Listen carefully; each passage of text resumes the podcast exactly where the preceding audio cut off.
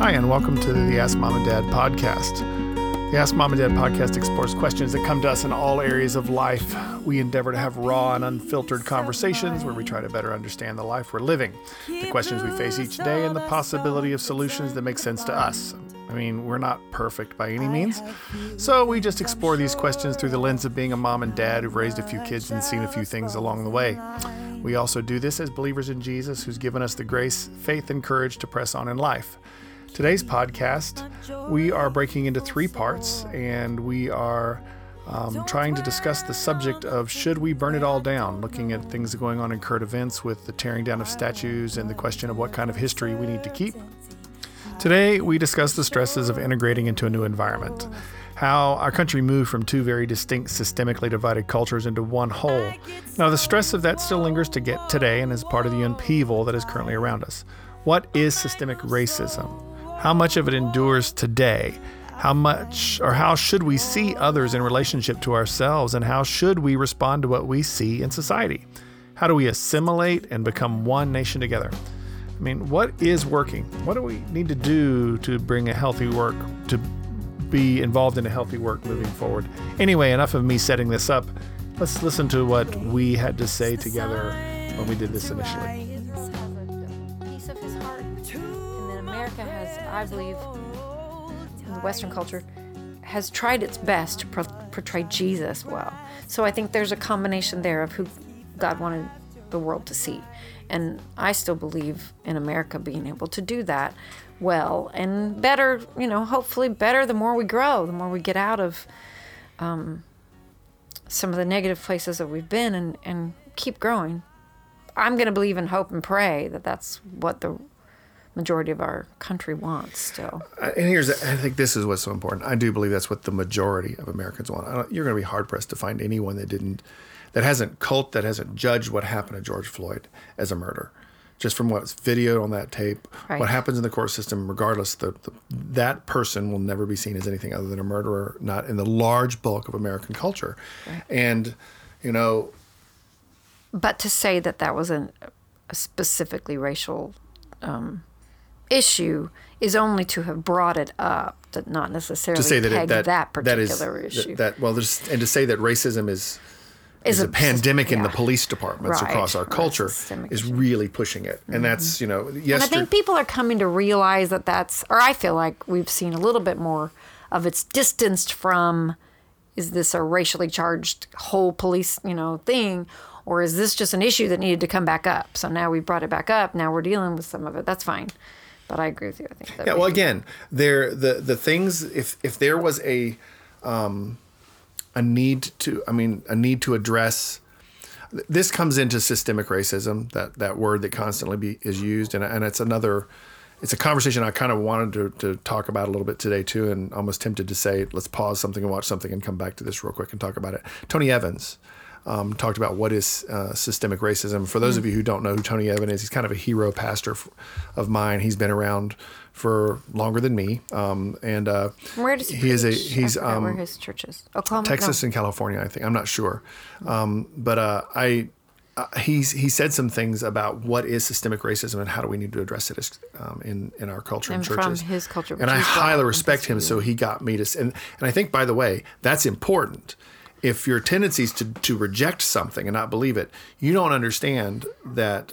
Um, you need to be aware if you want people who have rejected something and don't want to believe something, the way to get their attention is to have someone who hi- they highly respect speak to them on the subject matter. And you may need to realize that you may be that someone that someone else highly respects. So for me, it's a guy like Tony Evans. I didn't dismiss systemic racism. I've been going, well, yeah, sure, there's going to be latent issues, and I may not have been giving been giving it as a high an issue or priority as I should. I mean, frankly, we live in in Western Washington. There are not that many people of color here. There's a percentage, and we deal with them, but we don't. As I already said, our own personal culture, you and I, we don't treat people that way. Yeah. But even though we don't treat people that way, the question of systemic racism is bringing in the idea that there are things that we may or may not see. That what Tony Evans talks about is that by not speaking against a thing or that speak, pointing out that there is, for to use our early example, there are weeds in the garden, but just ignoring the weeds, that we don't um, that we by, that we wind up somehow supporting that or not dealing with it. Um, to my illustration, you know, or to in this case Jesus' illustration, there's there's an element to which we trust God to deal with things, but there's also that element about what if the weeds are beginning to choke off the life of the plants next to it? Do, do they do they go from being weeds to being um, somehow wolves? from weeds to wolves. There sounds like a sermon topic that needs to be handled. But he talks. Uh, Evans talks about in his um, in his uh, in the video that he put on YouTube um, that you know there are some things that are systemic racism is things that are embedded into the structures of society, being them legal structures which are more obvious, like uh, with Jim Crow laws and stuff back in the day. Now, uh, back then, to employment, you know, we had to come up with laws to force people to employ across that it's against the law to, to disregard someone because of race um, to uh, yeah, but it's housing, how we can to take that uh, extreme. medical, to Yeah. to just to country clubs, to all kinds of things. You know, I the do question believe is that there whether or not was those things are doable. Some of that. I don't know. I don't really understand the Jim Crow law thing. So I know that there were definitely some time, some states in our union and some uh, places, probably more rural areas, where it was slower to be maybe accepting Received, yeah. or or open like we were talking about crossing cultures and trying to integrate cultures i don't know i don't i haven't experienced it as much so i do know that i'm sure there are especially black people who have experienced some of that kind of prejudicial whatever racism type of behaviors toward them. I don't still believe that it's too much written into our laws but there are probably definitely con- uh, states where they have not been changed correctly or not been updated to to allow for what has been ignored maybe or Well, he's he mentioned it, you know, in things like housing and employment, and things like that. But I, I, I reference systemic racism when I talked about my upbringing. You know, you weren't raised in a household, I don't think, where there was much latent racism that you saw day in and day out. You were in that, you know, neutral state of Missouri. I was raised in Georgia, and I, like I said, my dad would have been offended had I brought home um, a person of color. Um, the, like That I said, I've, wanted I've to often said the first date. girl I loved was Yeah. a beautiful little black girl, and I couldn't have brought her home, and I couldn't have asked her out, and if I did, I'd have been rebelling, and everything in me wanted to rebel because she was a beautiful little black girl, and I just wanted to go out with her. Um, but the only thing that stopped me from doing that was a um, a systemic racism that said that I couldn't. but wait, wait, wait, wait. Culturally, I was not allowed okay to do that. culturally that's not us in the system Well, that's Right? that's what he did address that. It's it can be embedded in our in all of our Laws systems, or- housing systems, medical. It Yeah. could be in laws, that was but a that was a mentality that was an attitude which But- i do appreciate is somewhat in our culture at times but it, but a system written into the law or the whatever i okay, think is less than it used to be and i don't know there may be some areas that's what i was but it, there was up until the late 50s and 60s e- each there were states almost every state in the, in the union including arizona and others had laws against uh, interracial relationships. Yeah we looked that that was not allowed you know the, and as my daughter as hannah, hannah likes to point out to me once in a while. And what's funny is the science says they're the most healthy kids come out of those relationships because Oh, they they compensate for the gene crossovers. because bringing the races back together, I believe, is what God wants. So Well, I and guess that's- that's, why that's it's the hard thing for is- me to accept that. That's it is hard true, because but- as a believer as a christian systemic racism it, pentecost destroyed systemic racism there should not be feels anything like. yeah we should be working to bring that together i think evan's point is you know he says if you see a system at work let's look at what he said if you see a system at work and you don't speak against it that's potentially racist and you don't at least bring attention to it or empathetic to it then you're capitulating or participating in it by not bringing to attention so the Yeah, idea I don't. is I, I agree. I don't think that though that I've ever had the occasion to see that. That's exactly, I guess, what I'm trying to say through this whole argument. I have not been directly affected by a law or a particular, even a setup that is that way. I've, I truly have never seen that written into a code. For instance, we went to a church in Macon, Georgia, that they had said, they told us that like five years before we were there, it was that way. That there Yeah, black either people black people weren't allowed, or there was like a different section they Then had to sit in, or something like that. yeah. If that had been so at that time, I would not have gone to that church. No, I would not because that couldn't tolerate that. And we would have been vocal But about it. We would have what- told everybody that we talked to, don't go to that church. Yeah, it's racist. I would have, because I don't believe in that at all. So if I had a inc- in, encountered that, I don't believe I would have not said something in any But wherever. the real question is, like I said, why was that church no longer? I'm sorry to interrupt you, but the real question is, why was that church no longer that way when we got there? Somebody must have stood up for it, is what I hope. Yeah, but but thing, what I was going to say up. Go was, I ahead, did sorry. encounter that in that one Georgia dermatology office I had. Oh, but I believed it was just mostly communication errors. I still believe that. Some of the, I think some of the problem was economic because the the levels of economic people, you know, people could walk through the, if you had a particular insurance or, you know, and in that area, it was more of a, if you were poor and you had this particular insurance, maybe it was Medicaid type uh, insurance, you were seen as as a particular thing. We got here to, to Washington, and that's not true at all. And we have had to live on that type of government insurance for We've quite had to do some time because we are in that level of poverty In Washington. So I wouldn't poor. see anyone as being, you know, different than that. But I do appreciate that Washington did make us feel like low lifes or however you used to kind of pin it in your mind. Well, let me ask you people this. who weren't able to come up to that level and get the right type of, you know, insurance. So I I do think that kind of uh, economic division, you know, was there a little bit more than I think than I had ever seen that way. But I, f- I still feel like it was somewhat a communication So barrier. let me ask you this: in in when you were when you were when we were in our 20s and newly married, and you were working in Georgia, or not quite yet married, and you were working at Georgia Dermatology, and, and um, you were experiencing that, and you said would. You said you didn't see racism, you saw economic disparity. That's how you saw it because the way you saw the world. Well, I saw them treating each other differently, but I'm saying I didn't see it as a policy. Yeah. I didn't see it written into the situation. So, but the but the economic disparity that we're talking about, that's what like I saw some Evans people would be acting talking. that way, and it made me angry. But I didn't necessarily. Sure, Evans, but that's the thing is you didn't necessarily see some people might come into that environment and see racism right away. And some people would like you walked in and you just saw economic disparity. You didn't necessarily make it a racism thing. Evans talks about systemic issues and like housing and just so he's he sees poverty in class as he said people trying to catch up because there's systemic Well, racism is still a place say- where the people are trying to catch up from where they were back and it's and it hasn't it's not quite there yet. What I'm trying to say uh, is, I saw it. I see it in other people.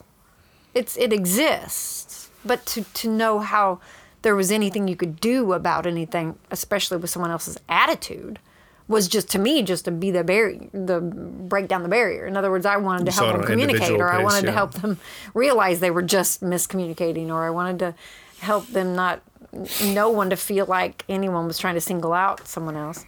So I could see it. I could maybe label it, but there was nothing that physically I could do to change an attitude other than try to help to bridge the. But see, that goes doesn't that go back to what we talked about earlier um, with the fir- like when I go back all the way to the beginning of um, the abolitionist movement. Before they could deal with the slavery issue, they had to first raise the level of the people that were slaves in the eyes of the people who weren't to see Oh, they them had as humans. them that the science was whatever science they were spewing about Africanus Niger or something silly like that. Yeah, I heard on a, I heard on a TV show not long ago. Deal with Parliament. They literally were trying to convince them that this was a. They were made only to work, and this whatever. Yeah, they were. like they were, a different species. They were am- they were they were pack That's so mules basically. ridiculous. So, but the same thing could be true though. And you're saying you're saying you would want them to communicate, but is it plausible that in if you've got a black person and a white person in that time in Georgia, thirty years ago for us almost or a little more, then that first you've got to deal with the fact that the black person and the white person see each other as on equal footing. Because while you're seeing a communication problem, it might be that the person in this case, because we're talking, is the white person and the black person see each other with disparaging odds because of racism. So that has to be addressed before communication can happen. Maybe that would be to me what how you do systemic systemic racism Because is. the only thing I could do is treat them both the same. That's all to you me, can do, yeah. And, and in the course of a relationship. I wouldn't even know any kind of science in their minds to break down, or Well, any kind of. it's rarely it's science, Just it's just barrier, belief it's systems. attitude, exactly. Yeah. And so I'm. That's why I'm saying I would want just to treat them the same, and I don't feel like there was any law against that, or there wasn't any built-in thing that I could address that would say, well, that's wrong, you know. The, but there, but there were definitely uh, probably people who wouldn't have wanted to literally even I feel like I remember one lady who didn't even want to go to the front when there were black people in the waiting room. Like it was ridiculous. At that point, I didn't understand that at all. Like I'm saying, I I really wasn't trying to interpret it as just a communication problem because that's what they were telling me. I can't even understand what they're saying or whatever. Well, there was a definite barrier. I could. There was a conversational barrier, The yeah. conversational thing was different. So, but to me, that was just what it You're was. talking about so the I didn't um, understand southern how to break uh, southern drawl of black people versus in the, in, in Well, our part of the South versus definite- well, and even Missouri. we heard a black lady talking about that the other day. She even referred to the ebonics that they used to call it. That was like a phrase from the '80s or something like that, where they had termed what they the words they chose to use versus ours. So in in the South, it gets worse because there's literally a um, like you were saying a Southern accent for the Southern white people. There's a Southern accent for the Southern black people as well, and it's as if it has forked off so far that they don't even understand the language. Kind of like I always refer to in a married couple, we see you know, and speak men versus women. And sometimes it's literally we're speaking completely different languages. We this particular definition of this word doesn't mean the same. Yeah. It's it's akin to that, even though it's a literal language barrier. Like they can't understand what the other person saying. I can't even remember now um, particular words, but I remember particular words not being able to be. Uh, oh, you didn't know that's what this were, were what were they were saying. It's the same word, but it what didn't sound the same. Yeah. So that was a legit barrier. accent, yeah, or It- and, well, or- it was and some word choices and accent, yeah. yeah, There's still was- there's still words that are used in certain cultures to keep and- separation of Yeah, culture. exactly. And that's what I was going to say. I think it was an encouragement. Language culture. can be used as a systemic barrier. Yeah, absolutely. th- I mean, that's the thing that I'm saying. Where a- a system is any organized that yeah, that's yeah. systemic. As any organization of structure that is that is that people fall and operate within is a system. There's a cultural a system that that feeds a kind of a culture. There's a system. I mean, culture encompasses yeah, that's where system. I get confused think, by but it because system sounds more like a law or a um, a guideline or some sort of. And he was referencing like a healthcare thing or whatever that maybe in some states, especially still, there may be actual barriers of, you know, this or that. Like at one point there was uh, division of places to sit or whatever. That kind of thing sounds to me like a systemic. It's a system error. Thi- but to me, it's more if it's attitude. That's completely different, and that's something that's just at root to me is a sinful uh, acknowledgement, like you just said, that we're all human and we're we're just different. And Evan said something in but the there vi- are barriers. Yeah, there are, and and Evan said something in the in the video. I think Tanya that that I would like to think separates you and me, but is also something that irritates me about what we're kind of doing in this current upheaval. It feels like everyone who is white right now is having to apologize to everyone of color based upon the idea that we might have sinned against you somehow. We're not quite sure how, but whatever how it is, I'm sure it exists. Therefore, how I've sinned, I apologize for it, whatever the how is. And and I've seen us doing that as religious leaders and stuff. And I think it's perfectly fine for us as people because white privilege is another conversation. Um, but I think what we're saying about white privilege is, is kind of what we're talking about with systemic um, issues in the sense that maybe because of who we are, we're we're not awake to some of those things. You saw communication barriers where other people might. Say, oh, I'm not not No. woke, awake. um, but we saw communication barriers.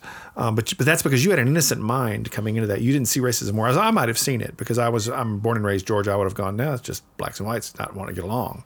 Well, Um, that's what I saw it as. I'm not. That's what I'm trying to say. I labeled it that way, but it bothered me so much because all I could say was, "But all you're doing is not understanding each other." Yeah. To me, it, I, I think- tried to see it innocently, I guess, because I didn't understand it. Otherwise, I didn't know, know why they couldn't just see each other as human. Yeah, I, I- and that well, what Evan said understand. is he said he said if you can't look at these things without at least being empathetic, Oh, I could definitely and empathize. with that's to I- me what separates us out, though, is to say as believers, as Christians, as people who are trying to work for change. Mm-hmm. For me to say I may not have seen it, now I see it. That doesn't mean the next thing if because someone says uh, here do you see this and now I'm aware of it I'm going you know I see that and I can see how you perceive it that way or I can see it and I agree with how you see it that way but that doesn't make me guilty of it. And right now, I think the thing in our culture that's bugging me is I'm not allowed to be empathetic without being guilty. Without being guilty, yeah. And that is something we need to stand up and say, I'm sorry. No. I've spent 30 years, um, well, let's see, my oldest kid is nearly Maybe 30, try not to nearly 30 years raising kids and counseling young adults as they've come into life to be people who love people and don't see any difference than people are people. And and I'm not going to apologize because I've made some mistakes along the way. Have I made a joke now and again? Sure, because I don't have animus or anything like that. That doesn't make me evil because I've made uh, a, a remark now and again. It's off color any more than it makes me an example I can't think of that would make what I just said relevant. Um, but the point that that I'm getting at here is that the frustration I think, and that's the frustration that people are dealing with, is the push and and that are pushing back against across the cultures is that when people are saying to you, "You're white, therefore you're guilty." Guilty, yeah. I'm sorry, excuse me. I'm white. I may be guilty, but probably not what you think I'm guilty of. There's plenty of things I'm guilty of because I'm also human. And and it is right for us to be admitting wherever we have failed in that. Maybe like you're saying, maybe not stood up where we should, or not been uh, admitting to um, whatever we might see or whatever. There's another thing, yeah, to to accept guilt in the places we aren't guilty. So I don't know. I- guess I just don't know exactly how we're what is it even that we need to get to? Do we need to repent for our, you know, white color and our privilege or our whatever it is? Or do we just need to keep trying to move forward? Like I feel like we've said Yeah. through this whole conversation, moving forward to try to amend things that aren't probably good, however, not tearing down whatever we have also seen Yeah. that has been beneficial, what that has helped, that has improved things, that has changed things. We've had a culture war erupt. And right now, just like with any war, we're trying to tear down the things that are that are that need to be torn down without destroying the things that don't. And unfortunately, when it becomes a war and not a working together, things that don't need to be destroyed wind up getting destroyed.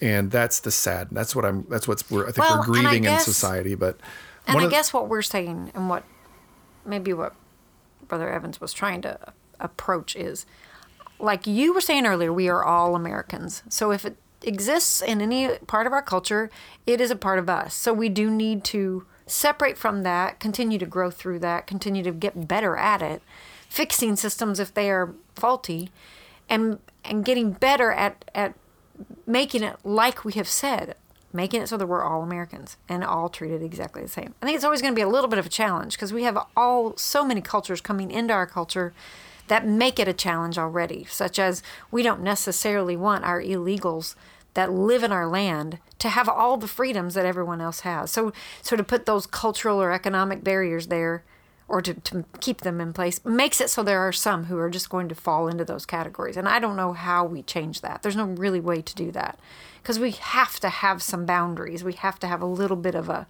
or else we won't survive really. We won't keep going the freedoms that we already have. But you're right. We we should be aware of at least pockets of our nation that haven't come even into this century and and done the best they could to separate themselves from that. And I think there's a political party that's at fault to that. So I, I believe that we should see that as it is, like you said. I definitely think one one group of people push an agenda harder than another one, and I and I'm and I I would love to see us all pushing towards bringing our country together rather than pointing out how our country is falling apart. Yeah. and um, there are people out there who don't like who we are as America, and ha- this has been true for as long as any country has had a history. But what emerged out of World War II and the rise of communism is ever since then it's tried to infect this culture. It's been a battle that Mm-hmm. That's for didn't sure. end at the end of the Cold War; it just took on new forms. And so I think Americans who believe in individual liberty and not corporate, uh, or not corporate, but central control over the lives of all its citizens are going to fight that battle. Well, and, and, like the thing is, is said, you know, we gotta deal with it. getting our minds back on what is central because we also get distracted by all this stuff a little bit. Yeah, and that's where tactic. We, yeah, where we can focus on moving forward with um, spiritually snuffing out the sin that is among us, which isn't as much about race as it is about just uh, offending our God. Those kinds of things can be, we can get on the same page with every Christian. black, white, you know, whatever other colors. Um, the bottom line is all of us need each other and we need the different cultures to trust God together, to seek Him together, to, to believe and know that He's at work in all of us. So that's, to me, should be the ultimate goal. Well, this has been fun. I think it's good time, good point to stop. Unless you want to just pick a brand new topic and just do the entire season in one sit down. Continued, continued. To to be continued, continued, continued. Uh, it's been good. Uh, interesting conversation. We don't. Um, it's it is a conversation. I think what you said a minute ago um, about wanting to see people communicate. You wanted to help people communicate. What we're doing now is just what everyone needs to do. We're not right about everything. I'm sure we've made. We'll make some statements. We'll look back on if we live another 10 years because you know me i think i'm old because i'm in my 50s um, i'm sh- hopefully i will live another 10 years Good But, um, grief. I hope so too. I want to see my grandchildren grow up. But um, anyway, uh, we'll look Lord back and go, what was I thinking when I was that young, stupid 53 year old? Um, but, uh, you know, just like I look back on stuff in my 20s and I really roll my eyes sometimes. But that's the that's another conversation altogether. What's the value of forgiveness, change, and moving forward? And we can do that one in another time. But um, thanks for sitting down with me for an extended conversation. And um, we'll see you guys next time on Ask Mom and Dad.